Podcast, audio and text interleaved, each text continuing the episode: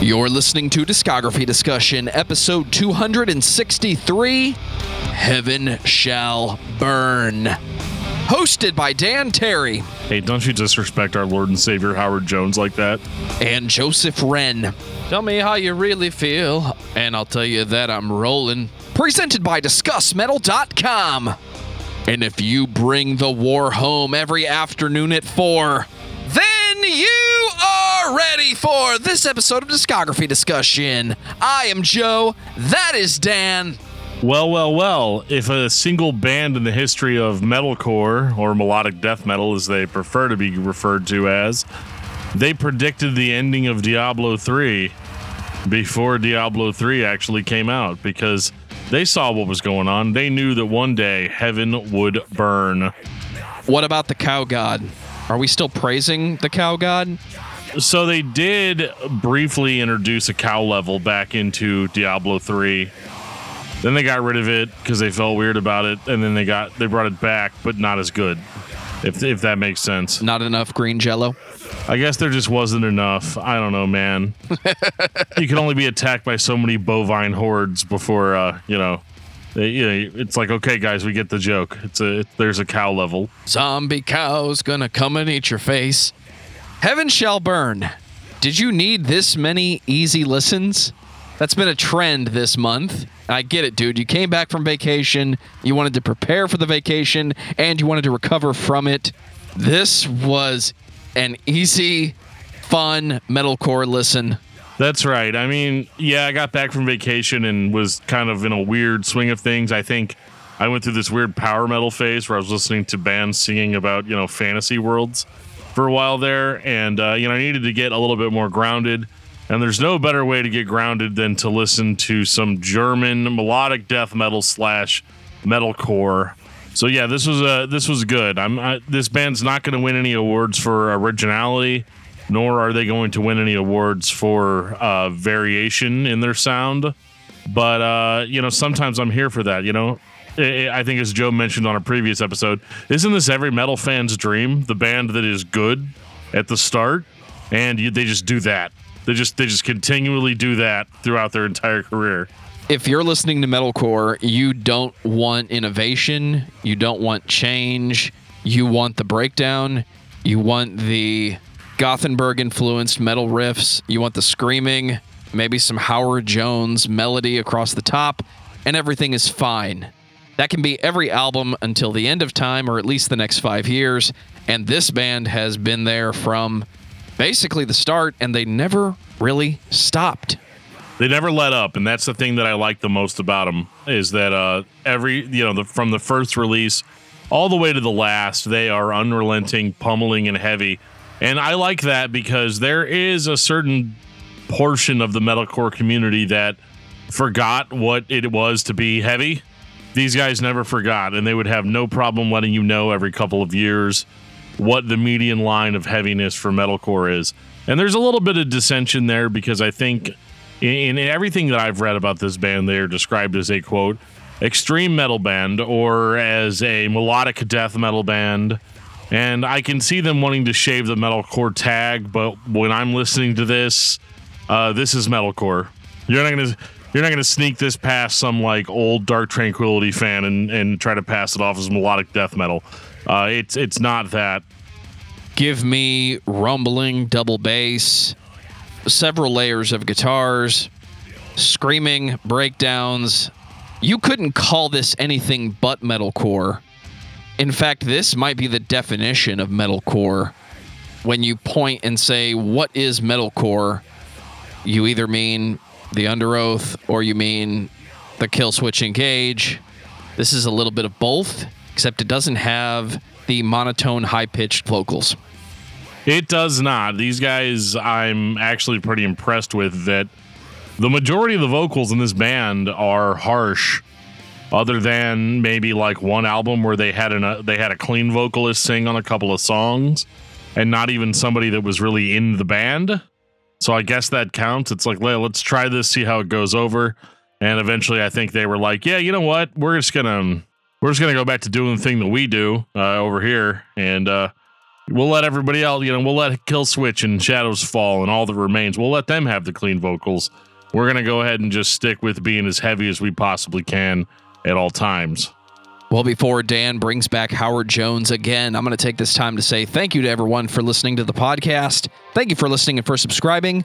If you are not a subscriber, then you can find everything Discography Discussion at Discuss Metal dot com. We are on Spotify, Apple and Google Podcasts, TuneIn Radio, Stitcher, iHeartRadio. So if you have an Amazon Echo or a Google Home, you have no excuse. Ask it to play the latest episode of the Discography Discussion podcast, and it will. We're also on Facebook and on Twitter at Discuss Metal. Be sure to like, favorite, and subscribe. It really helps us out. It lets us know you're listening. And now Dan is going to tell us all about five-star reviews. We do enjoy our five-star reviews here on Discography Discussion. If you like the podcast, drop us a review, however you're able to do that, be it a written review, a starred review. And uh, if you just want to tell us something, we're doing a good job, we're doing a bad job, we're doing a mediocre job, send us an email at dan and joe show at gmail dot com and let us know how you feel. You can also send us an email at dan and joe show at gmail dot com if you would like to sponsor an episode of this podcast. Hit us up, let us know what you're promoting, and we will do our best to try to help you promote that thing that you have that you are promoting. And as we do every month, I want to take this opportunity to shout out our beloved Patreon supporters. And you guys are Evan Merkel, Lost Fiction, Kyle Driver, Timu Rantili. I screwed it up again, didn't I, Joe? Timu, just send me a pronunciation key. I won't be able to read it and I'll screw it up again, but I love you and appreciate you. Dangerous Dave, Richard Renz, Big T, Big T, Josiah Heiberg, Brandon Miranda, Ken Zapla, Jeremy Prince, Josh Moser, David Brown, Samuel Woodward, Brian the Dean, Lance Allagood, the King of Metal, Alexander, Patrick Asplund, and Jeffrey De Los Santos, the actual Mac. Thank you so much for everything that you guys do. And we can't wait to hang out with you on the Patreon Hangout. So, Dan, tell me about Heaven Shall Burn. Heaven Shall Burn is a German extreme metal band. They have been around since nineteen ninety-six, and it shows, especially whenever we start talking about this first record. And uh, these guys have released nine studio albums. Maybe it's eight. Is it? Is it nine? Is it eight? I think it's nine. I can't count, so I'm going to say it's nine. If, the, if we only talk about eight, you can just be like, wow, that guy can't count. I'm going to say Nueve. All right, sounds good to me.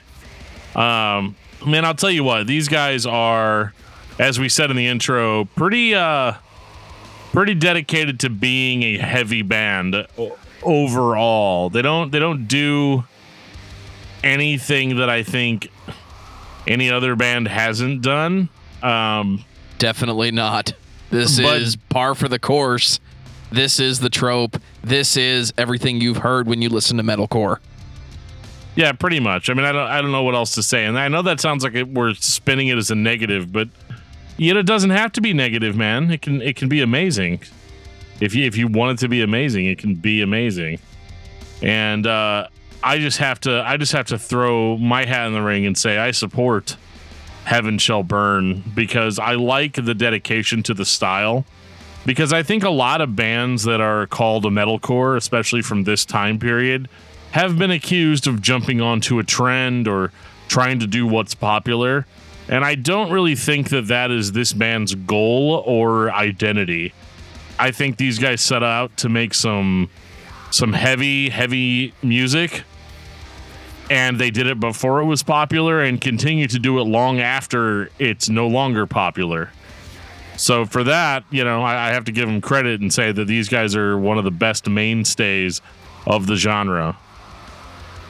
two thousand, Asunder. There's nothing I love more than talking about metalcore albums that came out in two thousand. Burn it down and walk away.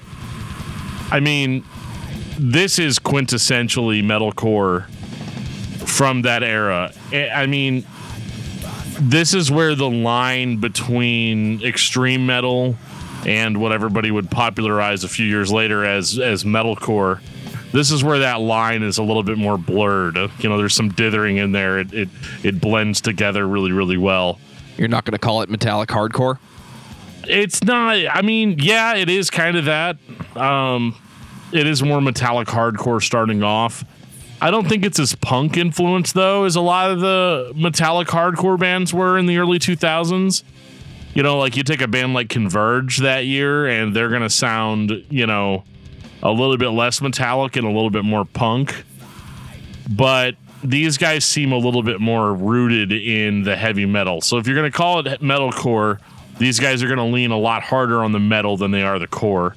And I say that just because the sheer amount of metal riffs here is, is, is amazing. Hearing this sort of mixture of melodic death metal that's not too melodic, you know, they're, you're not you're not feeling good necessarily listening to it, but just the sheer onslaught of riffs. I mean, it is a mountain of riffs, and they're they're all influenced by Scandinavian death metal bands from the from the mid to late nineties.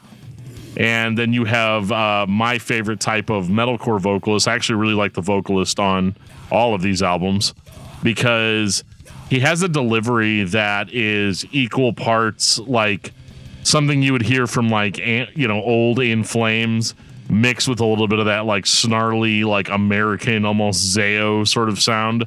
It's just, it's it's a very acidic vocal delivery. And it's done over music that is still heavy, heaviness that's achieved through heavy riffs and not not bass drops and gimmicks and things like that. It's just an assault. And um, the only real criticism I have of this album is that, like a lot of earlier sort of metallic hardcore or early metalcore bands, there's a little bit of randomness to the way the songs are constructed and the way they flow together. Now, understand that if I'm a fan in two thousand, I don't really care about that. I'm not like, okay, so are we going to do the verse, the chorus, the bridge, then the solo? And it's not, it's not so much like that. Um, and one thing that this lacks that they're gonna they're gonna get later on is sort of that that lead guitar driven stuff. This is all still very like low end riff driven sort of sort of music. And uh, they're definitely going more for the chug and the chunk here, and not so much the, you know, beautiful sort of dueling guitar melodies that you normally would expect from the genre. The songs are rhythm driven. They have a bit of dirge, but it's that classic Zao type of dirge that mainly is a Carcass influence, I think. One riff or one note, or just the drop D, chug, chug with the rhythm of the drum set, and then layers of vocals, almost a gang vocal presentation. And that's more of the production than an aesthetic choice, I think. It's almost a limitation of it being recorded in a smaller studio or with less of a budget, trying to make the song sound big enough that you can mix and master them and they can compete with mainstream nu metal at the time. But what you're getting is a very dry, reminiscent of Dan Wayant in my ears, vocal presentation, and that's fine because this is the breaking point of underground metalcore, metallic hardcore.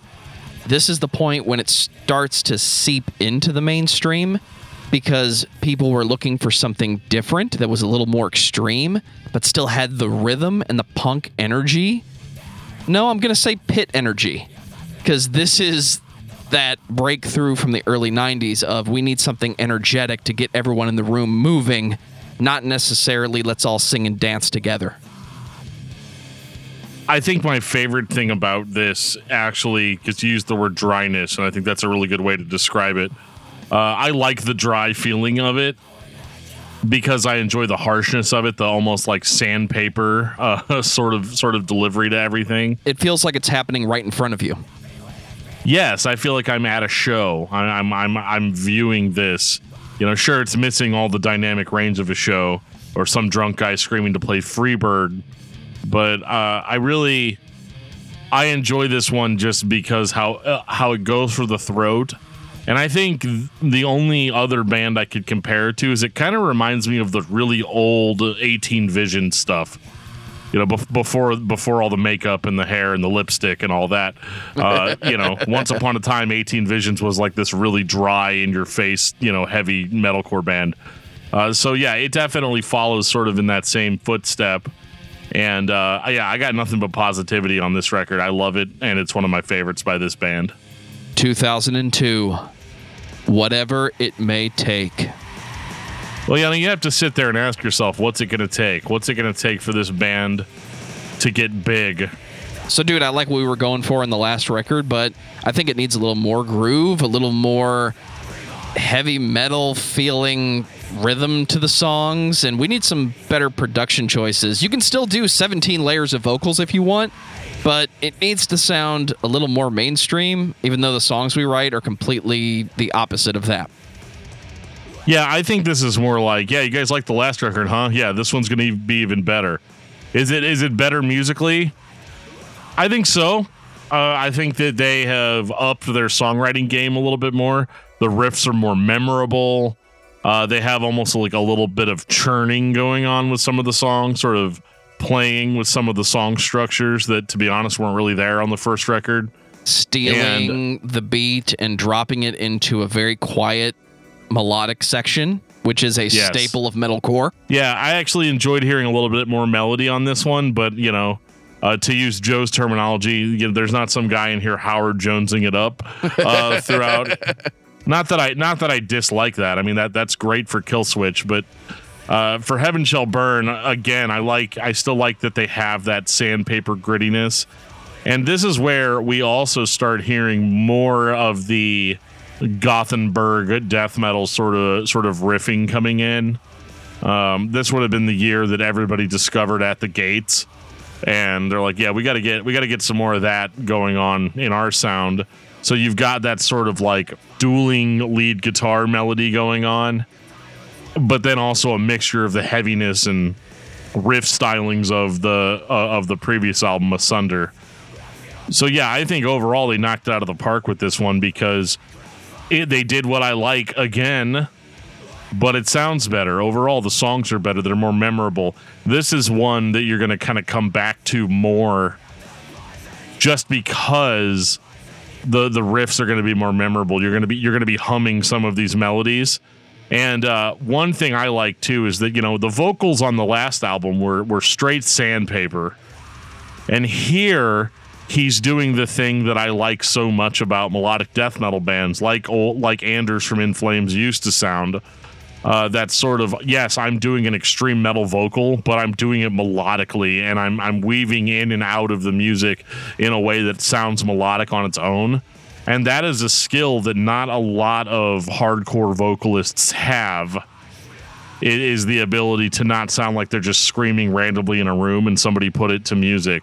This actually, the the, the vocals and the, the melody of the vocals, even though they're all screamed, sounds very intentional, and it sounds very composed, and that is going to be a staple of this band's sound going forward. I'm hearing the same band, but they've clearly gotten better. Maybe that's a simple answer. We had a producer on this one. Maybe it's we've had more time to write these songs, and we're looking for some type of heavy metal hook.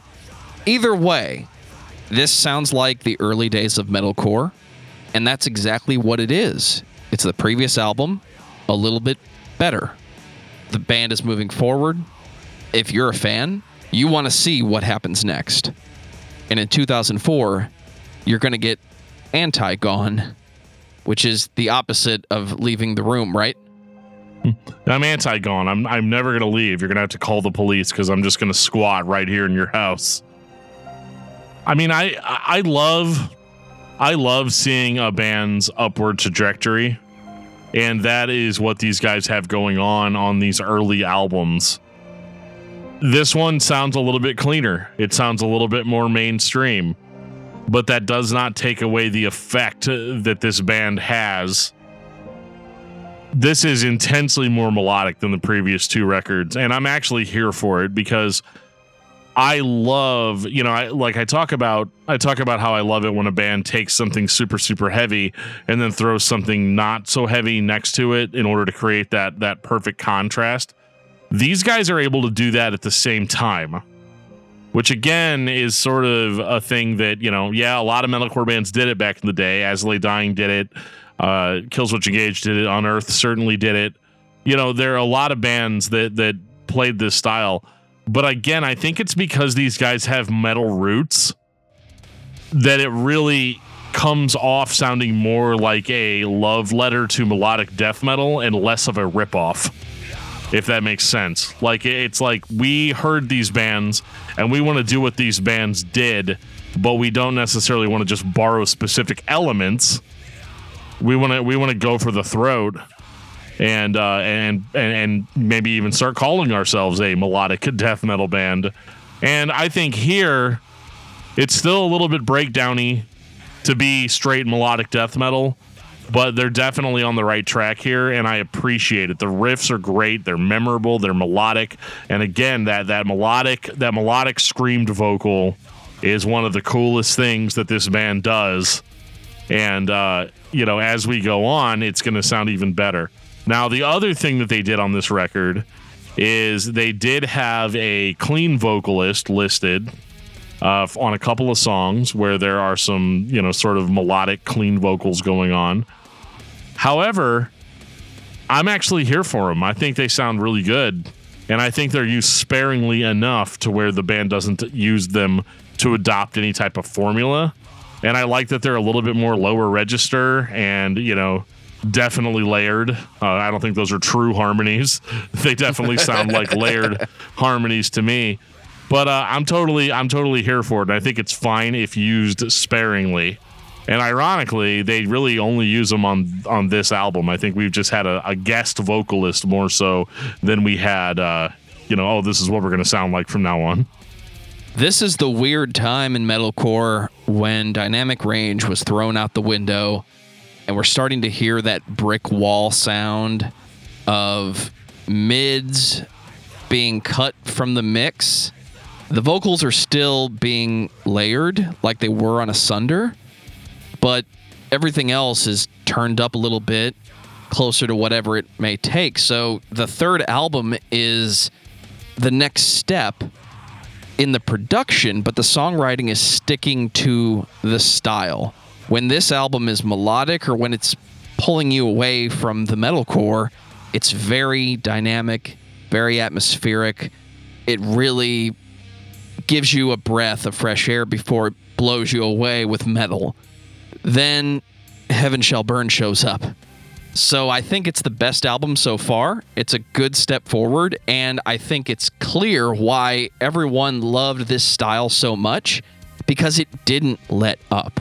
And yes, this album has some melodic vocals, but that's something everybody tried in two thousand four. They were trying to be the opposite of nu metal. So here were your extreme death-influenced metal vocals, but we're going to do something melodic. Not Killswitch Engage melodic, not Underoath melodic, but we're going to try to break it up a little bit because that's where the mainstream was heading in two thousand four. Yeah, and I think that this is also a case of, I think this band got a little overlooked uh, here in the U S because we sort of already had, you know, unfortunately, you're not allowed to say that a German band contributed to the new American wave, uh, the new wave of American heavy metal, right? Um, Have you even heard though, the I German mean, Bond? I mean, objectively, they did, though, right? I mean, they're they're playing, you know, I, I'd go see these guys play with Shadows Fall any day of the week, right? Absolutely. You know.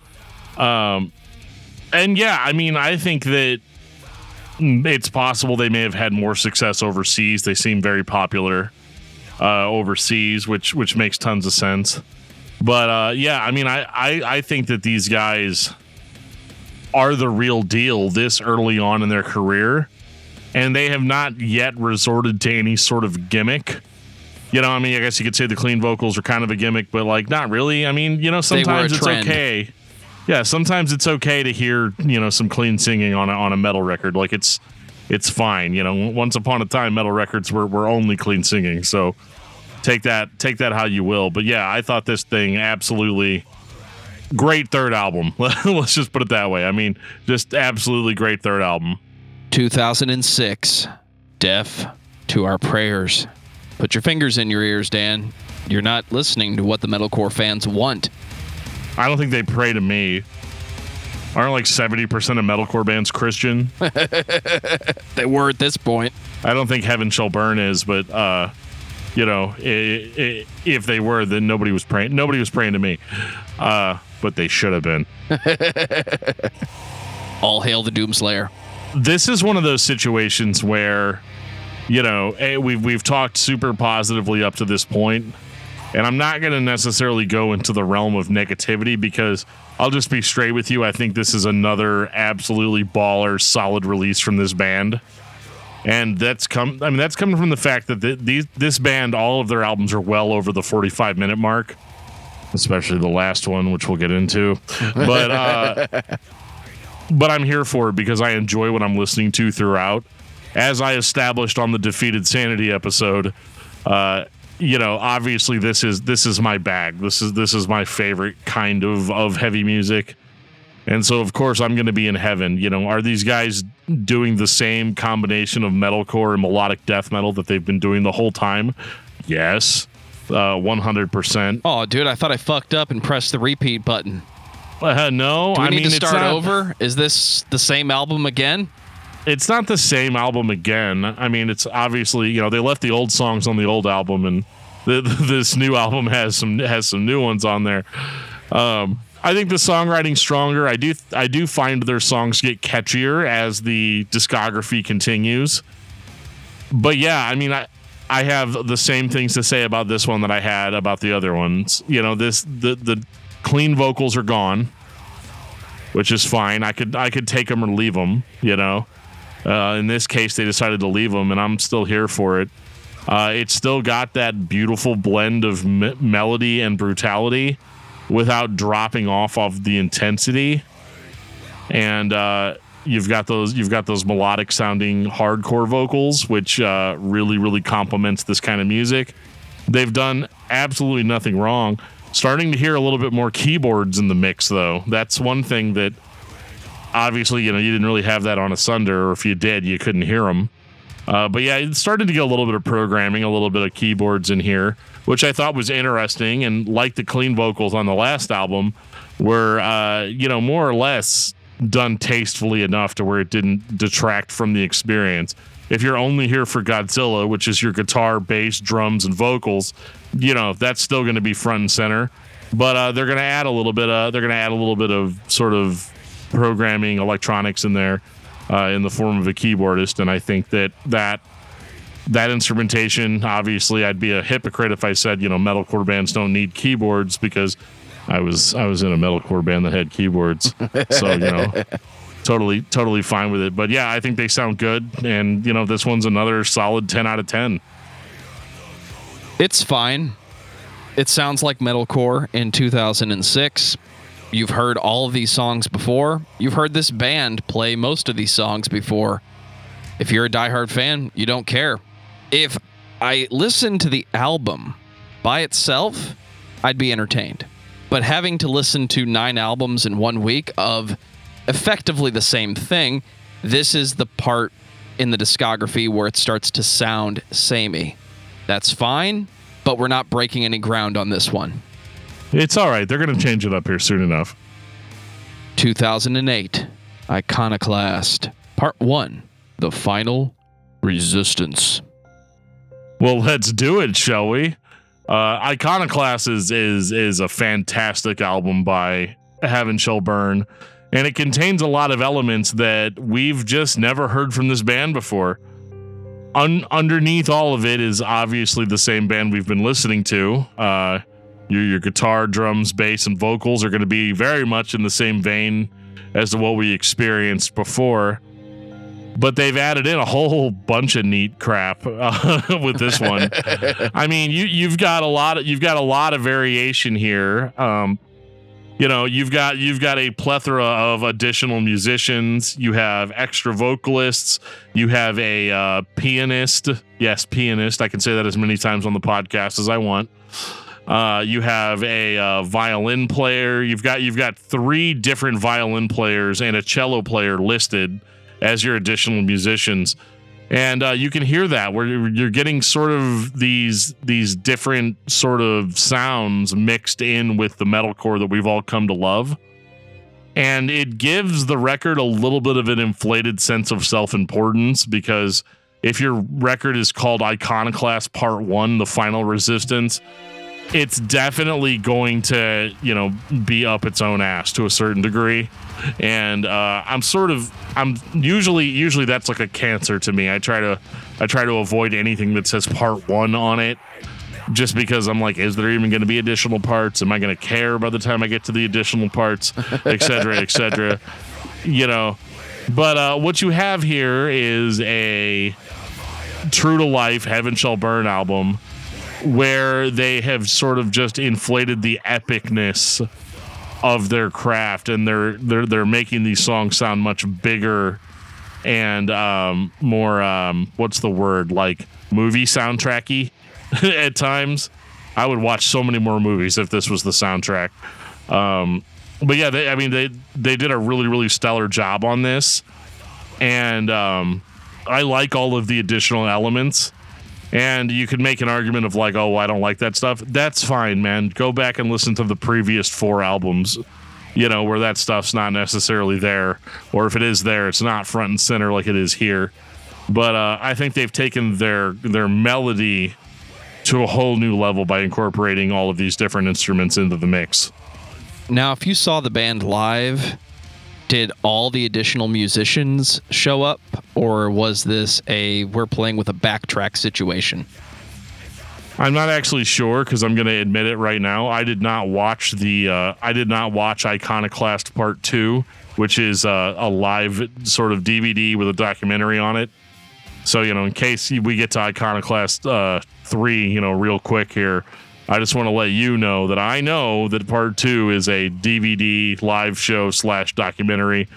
No, I did not watch it because I spend most of my time listening to these bands when I'm at work. And for some reason, they get really pissed off whenever they realize I'm like watching something whenever I'm at work versus just listening. Not everybody so, uh, can take a big screen T V out of their bag, dude. Well, you know, it, it just it just has to be what it is. And you know me, I, if I'm going to listen, if I'm going to watch a live Heaven Shall Burn performance, it needs to be, you know, hooked up to my hi-fi system and, you know, with, with full surround sound, ready to go. I want to feel like I'm there. And for a fact, I'll have Joe or Jeff run out and punch me in the face randomly because that's the sort of thing you experience. Who needs three D glasses when you have these hands? That's right. And like, if you could just take like a beer and just like pour it out like somewhere close to me so I could just like smell it radiating off, like just to get the just to get the full experience. Maybe even a little bit of popcorn and and, and hot dog smell mixed in with it. That would be perfect. And then you, I also need somebody to vomit at least like twelve feet away. This sounds in, like the last time I went to, to Rocky Horror. Yeah, yeah. Like it needs to smell and it needs to smell and feel and look and sound exactly like that. So uh, that's that's why I didn't watch Iconoclast Part Two because I didn't, I, I couldn't replicate that in a work environment without getting fired. And um, unfortunately, we're not doing this full time yet. This is my favorite album. When you have just enough melody mixed with melodic instruments, mixed with stereotypical metalcore, thrashing double bass, extreme vocals, it's the perfect blend. I think it's everything this style could do before we get to the modern metal era and everybody started with their bass drops and thickening up everything with layers and layers of melodic vocals on top. When you say metalcore, I want it to sound like this. I'm fine with it if it sounds like Howard Jones going back and forth between extreme and pure melodic vocals. But this is that Coheed and Cambria blend of it's extreme and absurdly not extreme at the same time. Does that make any sense? No, I, I follow you. It doesn't make any sense, but I, I know what you mean.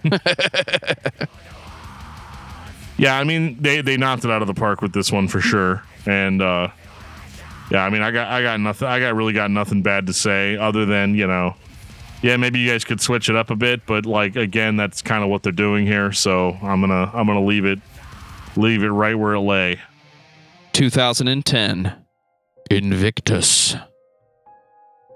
Yeah, I mean, you know, Invictus, aka Iconoclast Part Three, baby. You know, we skipped right to Part Three because, like, as as we mentioned, I did not watch the D V D. Probably should have watched the D V D. What are you guys even paying me for? Wait a minute, you guys get paid? Um, only in beer. Only in beer so far, and I quit drinking beer, so like that's it's wasted, really. It's liquid death water now is is the preferred payment method. Iconoclast three is different. I'm sorry, Invictus, whatever you want to call it. It's an it's an I word, okay? They kind of go more for the throat on this one. I, I expected it to be more like the first Iconoclast, and uh, no, they they actually kind of step it up a little bit in the brutality department. Even the vocals are significantly deeper and and more pissed off than they than they've ever been, uh, which is a welcome change. Uh, I've been listening to you know five albums of the same vocals. And uh, as much as I liked the vocals on those five albums, hearing this kind of more guttural delivery was uh, w- was a welcome change for this guy. Uh, not so much on the on the violins and keyboards on this one, more just straight pummel, which I think is really smart. Um, you could you could get away with making Iconoclast Part Three, although realistically, if we're talking about you know original recorded material, it, it's technically Iconoclast Part Two.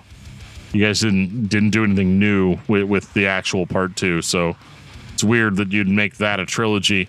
That's I'm really I'm really struggling to find things to talk trash about, but um, yeah, I think I mean obviously this record's heavier and it's melodic death metal and it's metalcore and it's heavy and brutal and in your face.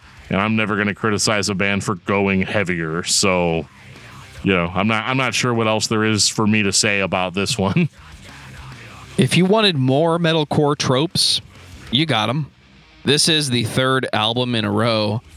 Starts off with the melodic intro that has nothing to do with the heavy part. Then the heavy part kicks in. Then the extreme vocals layered up, assault your ears with drop D influenced breakdowns and thrashing double bass. You're quite literally getting the same experience, but isn't that what you want if you're listening to metalcore? I mean, obviously.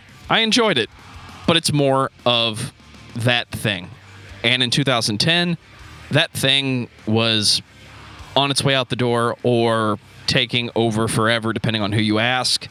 I don't really think metalcore left, but that's not the point either. This band is playing melodic-influenced metal.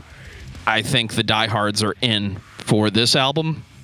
For me, it just sounds like more of the same. Well, don't worry.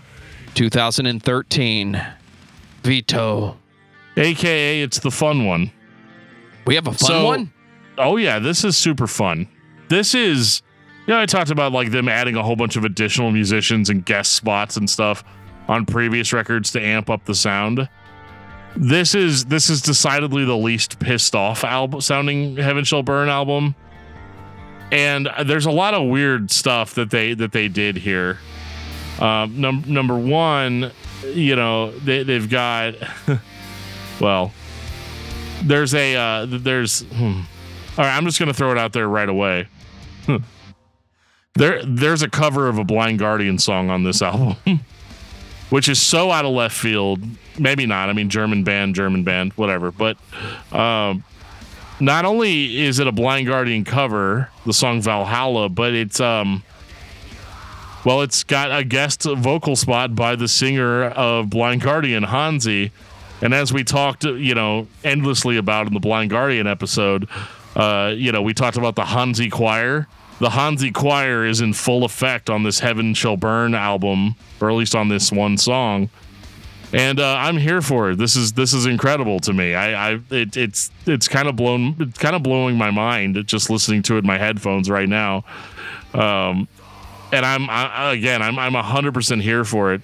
This is also probably the least metal and the least core um, of their albums.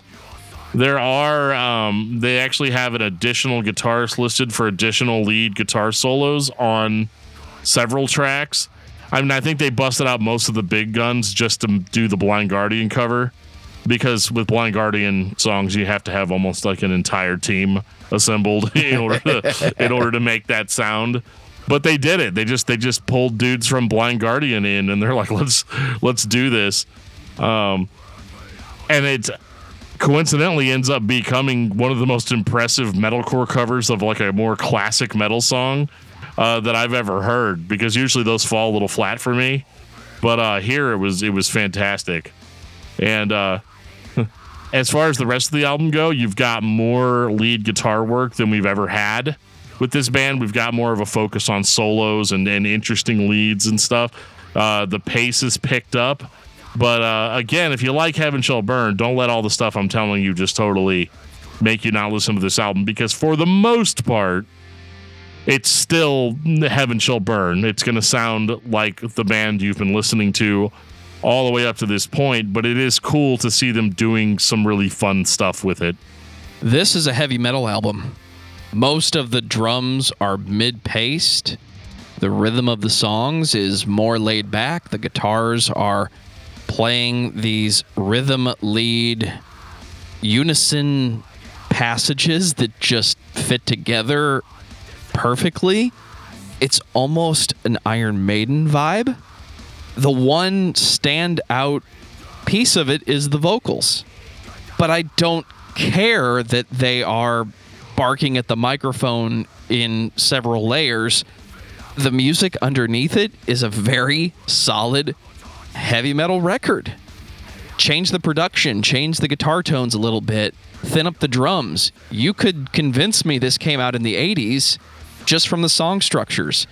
So I enjoyed this one because it was a change of pace. The rest of the albums are fine. They really are the same thing. Time and time again, that's exactly what you want. But this one tried to innovate in the style or step back in the style and tried to give us something a little more classic heavy metal. So props to the band for just trying a damn thing. It's yeah, going to pay off in twenty twenty, I promise. I don't even know if it's them trying a, a different thing as much as it's just them paying credence to like their influences. Like this, these are the bands that we like. These are the bands that we grew up listening to. And it's not the combination of bands that you would expect. And yet, here we are in twenty thirteen, just doing the damn heavy metal thing. Congratulations. You guys listen to the same bands I do. Hell yeah. I knew there was a reason I liked these guys. two thousand sixteen. They call me the Wanderer. I mean, on this one, they kind of keep going with what they were doing on the last album. Uh, more more guest spots. Uh, actually, there's a uh, there's actually a bonus disc that comes with this album that's all covers, which I'm not going to speak to too much. Obviously, the blind cover, the blind uh, Guardian covers on there, but they've got covers from bands like Tiamat, Edge of Sanity, Killing Joke. There you go, Jeff. Paradise Lost. Disembodied, uh, Marauder, and Life of Agony. And on the actual album proper, uh, there's even uh, there's even a cover of Agent Orange by Sodom.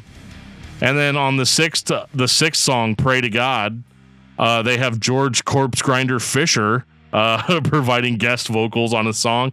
It's kind of like, wow, like, first of all, you know, more of that, please, in any capacity. But uh, yeah, I mean, it absolutely is sort of this this tribute to heavy metal, and not just heavy metal, but like covering bands like Killing Jokes, no no joke, and um pun definitely intended there.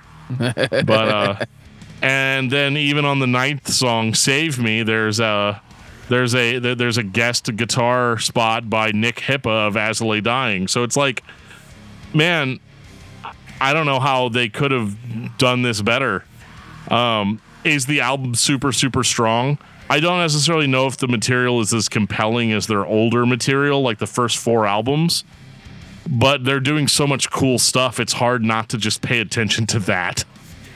This one feels a little darker, but it maintains that brick wall metalcore sound, turns up the melody just enough to mix the heavy metal from Vito with the straight metalcore from the early part of the discography. Up to this point, this is the best combination of everything they've done. If this was the last album, it would be a payoff. But it's not the last album.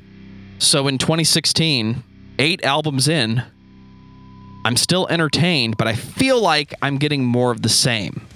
It's not as much of a change as Vito felt, but it's enough of something different.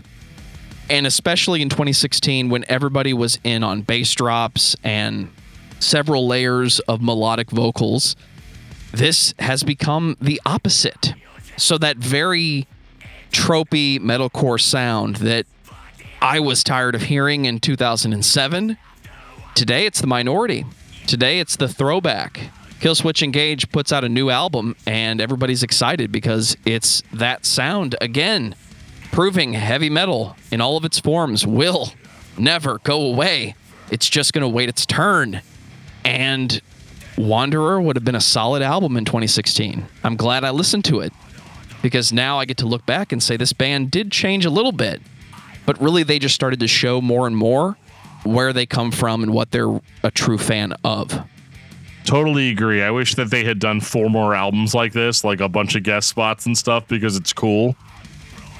Unfortunately, they they kind of go in a direction after this that uh, musically I'm fine with, but um, ethically I'm not as okay with. twenty twenty, Of Truth and Sacrifice. So, Heaven Shall Burn, I love you guys. I think you guys did a great job here. Or not here, but I think you guys did a great job overall with the uh, with the discography.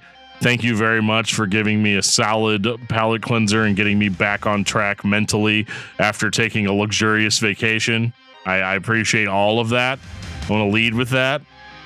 But I, I did not ask you guys for a double album. I just... I just didn't, you know, it's it's one of those things where, you know, I get it. You guys had a lot to say here and I'm I'm for it. You guys even had, you know, you guys, you guys, you know, still managed to throw a cover on there. Basically what this is, is this is two Heaven Shall Burn albums smushed together, essentially.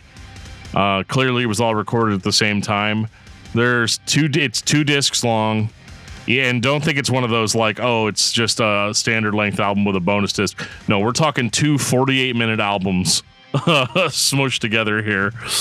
And uh, obviously they're at the top of their game here. This is this is melodic inf- melodic death metal influenced metalcore with a huge doses of, you know, more classic heavy metal thrown in there for good measure.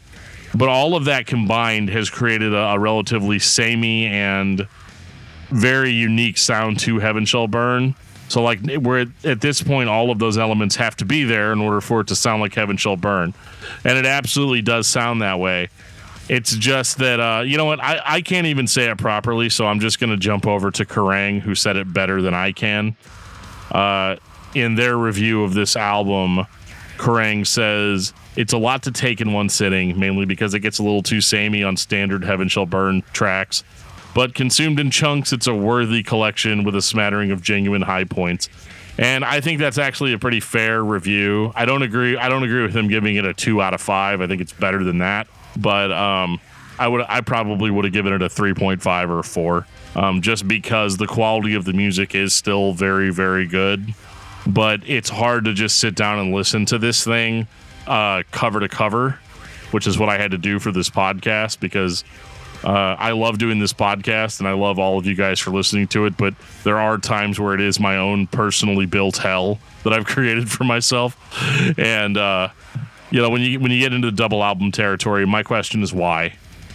You know, were you really in love with every idea that much to where it all had to be there? Did you actually write forty songs and cut twenty of them? Like, I don't I don't know what the answer to that question is. I think the songs are good.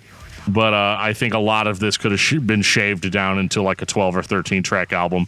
And and you can keep the cover song too if you, if you have to. I started this week listening to this album. About halfway through, I went back to the beginning. When I finally got back to Of Truth and Sacrifice, I was surprised how much of it was still there waiting for me. It felt like two metalcore albums shoved together, and effectively that's what it was. twenty twenty sucked for everybody, so props to the band to just put the album out in whatever form they had, because you're not going to make any money sitting on half of it waiting for shit to get better. So for the super fan that needed this, props to you. For me, it was a double dose of the same thing. At the end of the discography, when I thought I was finished, that doesn't mean it's bad. It has the extreme metalcore mixed with the full melodic dropouts. It's going to do everything you want your metalcore band to do. It's going to do everything your heavy metal band did back in the day. So maybe this is the true love letter to heavy metal. But the length of the album is a lot to take in. Maybe if this is the only thing you're listening to today, it's not going to be that bad. It is still an hour and a half of metalcore. But for me, it felt like the same because it was the same. It's fine. I don't hate it. It's just not how I wanted to end my week. I mean, I think that's totally fair. Is it that time? It's that time for them final thoughts, and I don't have a lot that I haven't said already, but I'll just give my final thought real quickly without being prompted, because this guy doesn't like for people to tell him what to do. All I'm going to say is that Heaven Shall Burn is one of the most solid metalcore or melodic death metal bands out there. They are not out to reinvent the wheel, but sometimes that's okay when you are just looking for a solid exper- experience. And I think that, like, if you fell in love with any one of these albums, then you are set to being a fan for life, because these guys are going to always try to deliver that for you every time. And I think that's admirable. Wasn't stoked about the double album, but at the end of the day, it's a, it's a minor nitpick for what was otherwise a very enjoyable discography to listen to. I think Heaven Shall Burn is worthy of carrying the metalcore torch. twenty years playing the same riff. If you look at it for what it is, it's the same metalcore breakdown, the same metalcore chorus, the same metalcore verse you've heard time and time and time again. But this band mixes the right amount of melody with the right amount of leads, and for the most part, lets the vocals stay extreme. And I think that is something that needed to exist more in metalcore. But that was saved for the meathead, beatdown deathcore that we would get in the twenty tens. That's fine too. So listen to this band, because they are the throwback that you want, that never threw back. They just kept doing the damn thing. And if what you're looking for is the metalcore damn thing, Heaven Shall Burn has exactly what you're looking for. Damn, what's your album of the week? I mean, I would be uh, I would be remiss if I didn't say, and possibly be hinting at something I can't confirm nor deny, but it would definitely have to be uh, Primitive by Soulfly. For me, it's Nonstop Rock and Roll by Wigwam. Interesting. You cannot watch Peacemaker without getting that fucking theme song stuck in your goddamn head. Take us out, D F T. Thank you guys for listening to another episode of this podcast. We appreciate you. And uh, if you guys have anything for us, you want to send us a message, dan and joe show at gmail dot com, or you can follow us on Facebook at facebook dot com slash discography discussion. Or you can follow us on Twitter at Discuss Metal and Instagram at Discuss Metal. We kind of have a common theme going on there. If you want to hang out with us on Discord, we have a we have a Discord community server. There'll be a link in the show notes that'll take you there, where we can hang out there. Speaking of hangouts, every single month we have a Patreon hangout. So if you want to join us on Patreon, patreon.com forward slash discuss metal. We have some awesome stuff for you guys there, including individual album reviews on new releases. Or, you know, if you're listening to an older episode of the podcast and you're like, this band has more albums than they talked about, it's probably because they've released those albums since we did the episode. But trust me, we've got you covered on Patreon on those as well. So make sure to check that out. If you have a company or a band that would like to sponsor an episode of this podcast, send us an email at danandjoeshow at gmail dot com, and we will talk about the details in exquisite detail. Thank you guys so much. We'll see you again next week. And on that note, this has been episode two sixty-three of Discography Discussion. Thank you for listening. You can like us on Facebook and follow us on Twitter at Discuss Metal. Subscribe to our podcast everywhere you listen to podcasts, including Google Play, Apple Podcasts, and Stitcher.